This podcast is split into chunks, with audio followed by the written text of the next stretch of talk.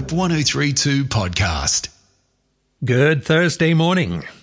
As we get started with this day, we want to do what we've been doing all week at this time of day, and that's listening to God. Time with God is the most important part of your day.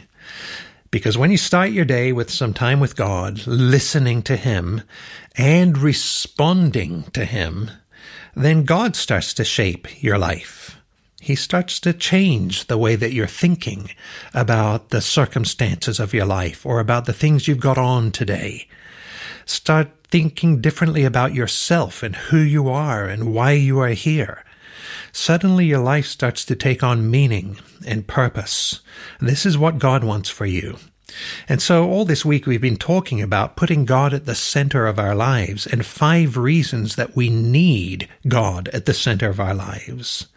We saw on Monday that we need God at the center of our lives because the Christian life doesn't work if God is not at the center of it.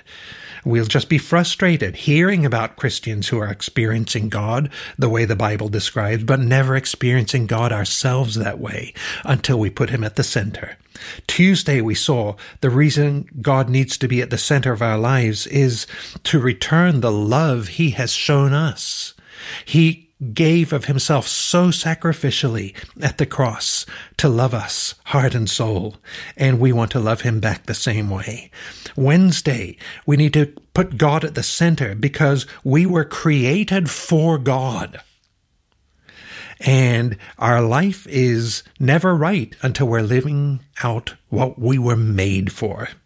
And today, I want to say you need God at the center of your life because our lives are so broken and only God can make them whole.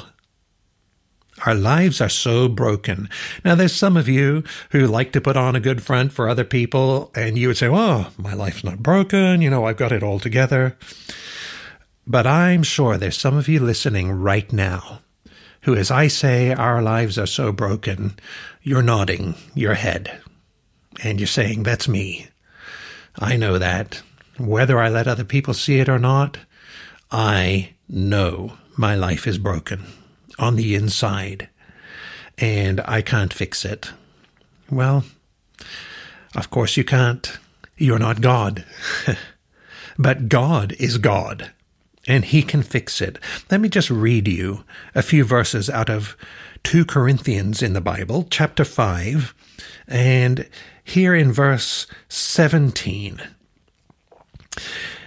It says, Therefore, if anyone, uh, are you someone? Yes, then this verse is about you. Therefore, if anyone is in Christ, he is a new creation. The old has passed away. Behold, the new has come, and all this is from God, who through Christ reconciled us to himself and gave us the ministry of reconciliation also. Well, our lives are so broken, and only God can make them whole. If anyone is in Christ, he is a new creation. The old has passed away. All that brokenness. When Jesus Christ comes into your life, listen, and you put him at the center of your life, he begins rebuilding, reshaping, repairing. You've got so much baggage you're carrying in your life from uh, things you experienced as a child, things that were said to you that made you think a certain way about yourself that is not at all how God sees you and how God made you. And God will begin to renew your understanding of who you are. He'll start repairing, start healing those deep hurts in your life. And you know what? You won't suddenly become this awesome whole person without any hang-ups or baggage, but throughout your life, the Bible says, He who began a good work in you will continue to complete it until the day of Christ Jesus. Throughout your life, Jesus begins with repairing process and he uses other Christians in your life, other people in your life, and your times with him when he is at the center of your life. You find your life becoming whole. I'm John North. Hope 1032. Thanks for listening.